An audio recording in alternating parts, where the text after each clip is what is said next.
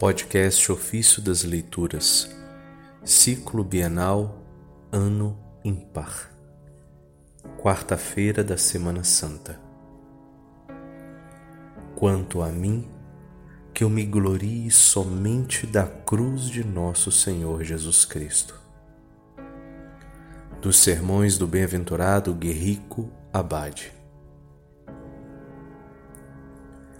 Nestes dias, em que celebramos solenemente a memória e o aniversário da paixão do Senhor e da cruz, penso que nada se prega com maior razão do que Jesus Cristo e Jesus Cristo crucificado.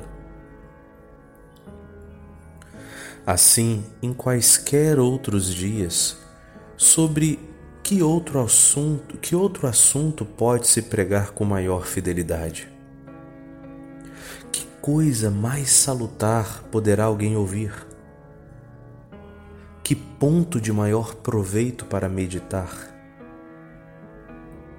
O que será mais piedoso para os sentimentos dos fiéis, tão medicinal para os costumes? O que tão bem destrói os pecados? Crucifica os vícios, nutre e revigora as virtudes como a memória do crucificado. Dentre os perfeitos, fala Paulo e acerca da sabedoria escondida no mistério, a fim a mim cuja imperfeição veem também os olhos dos homens que eu fale de Cristo crucificado, loucura para os que se perdem.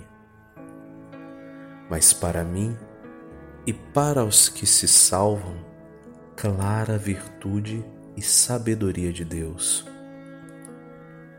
Para mim, profunda e enobrecedora filosofia pela qual desprezo a insensata sabedoria do mundo e da carne.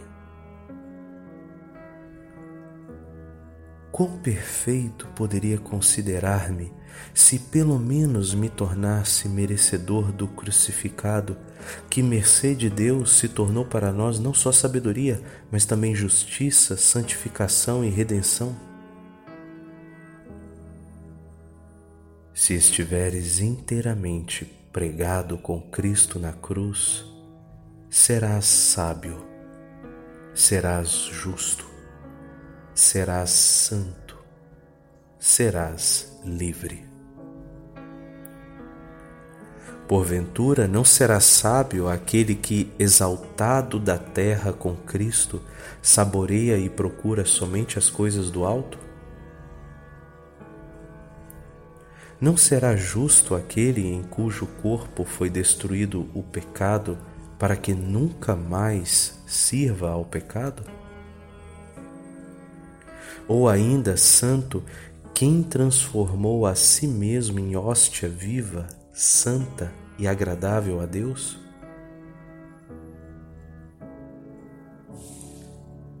Ou não é verdadeiramente livre quem foi libertado pelo Filho?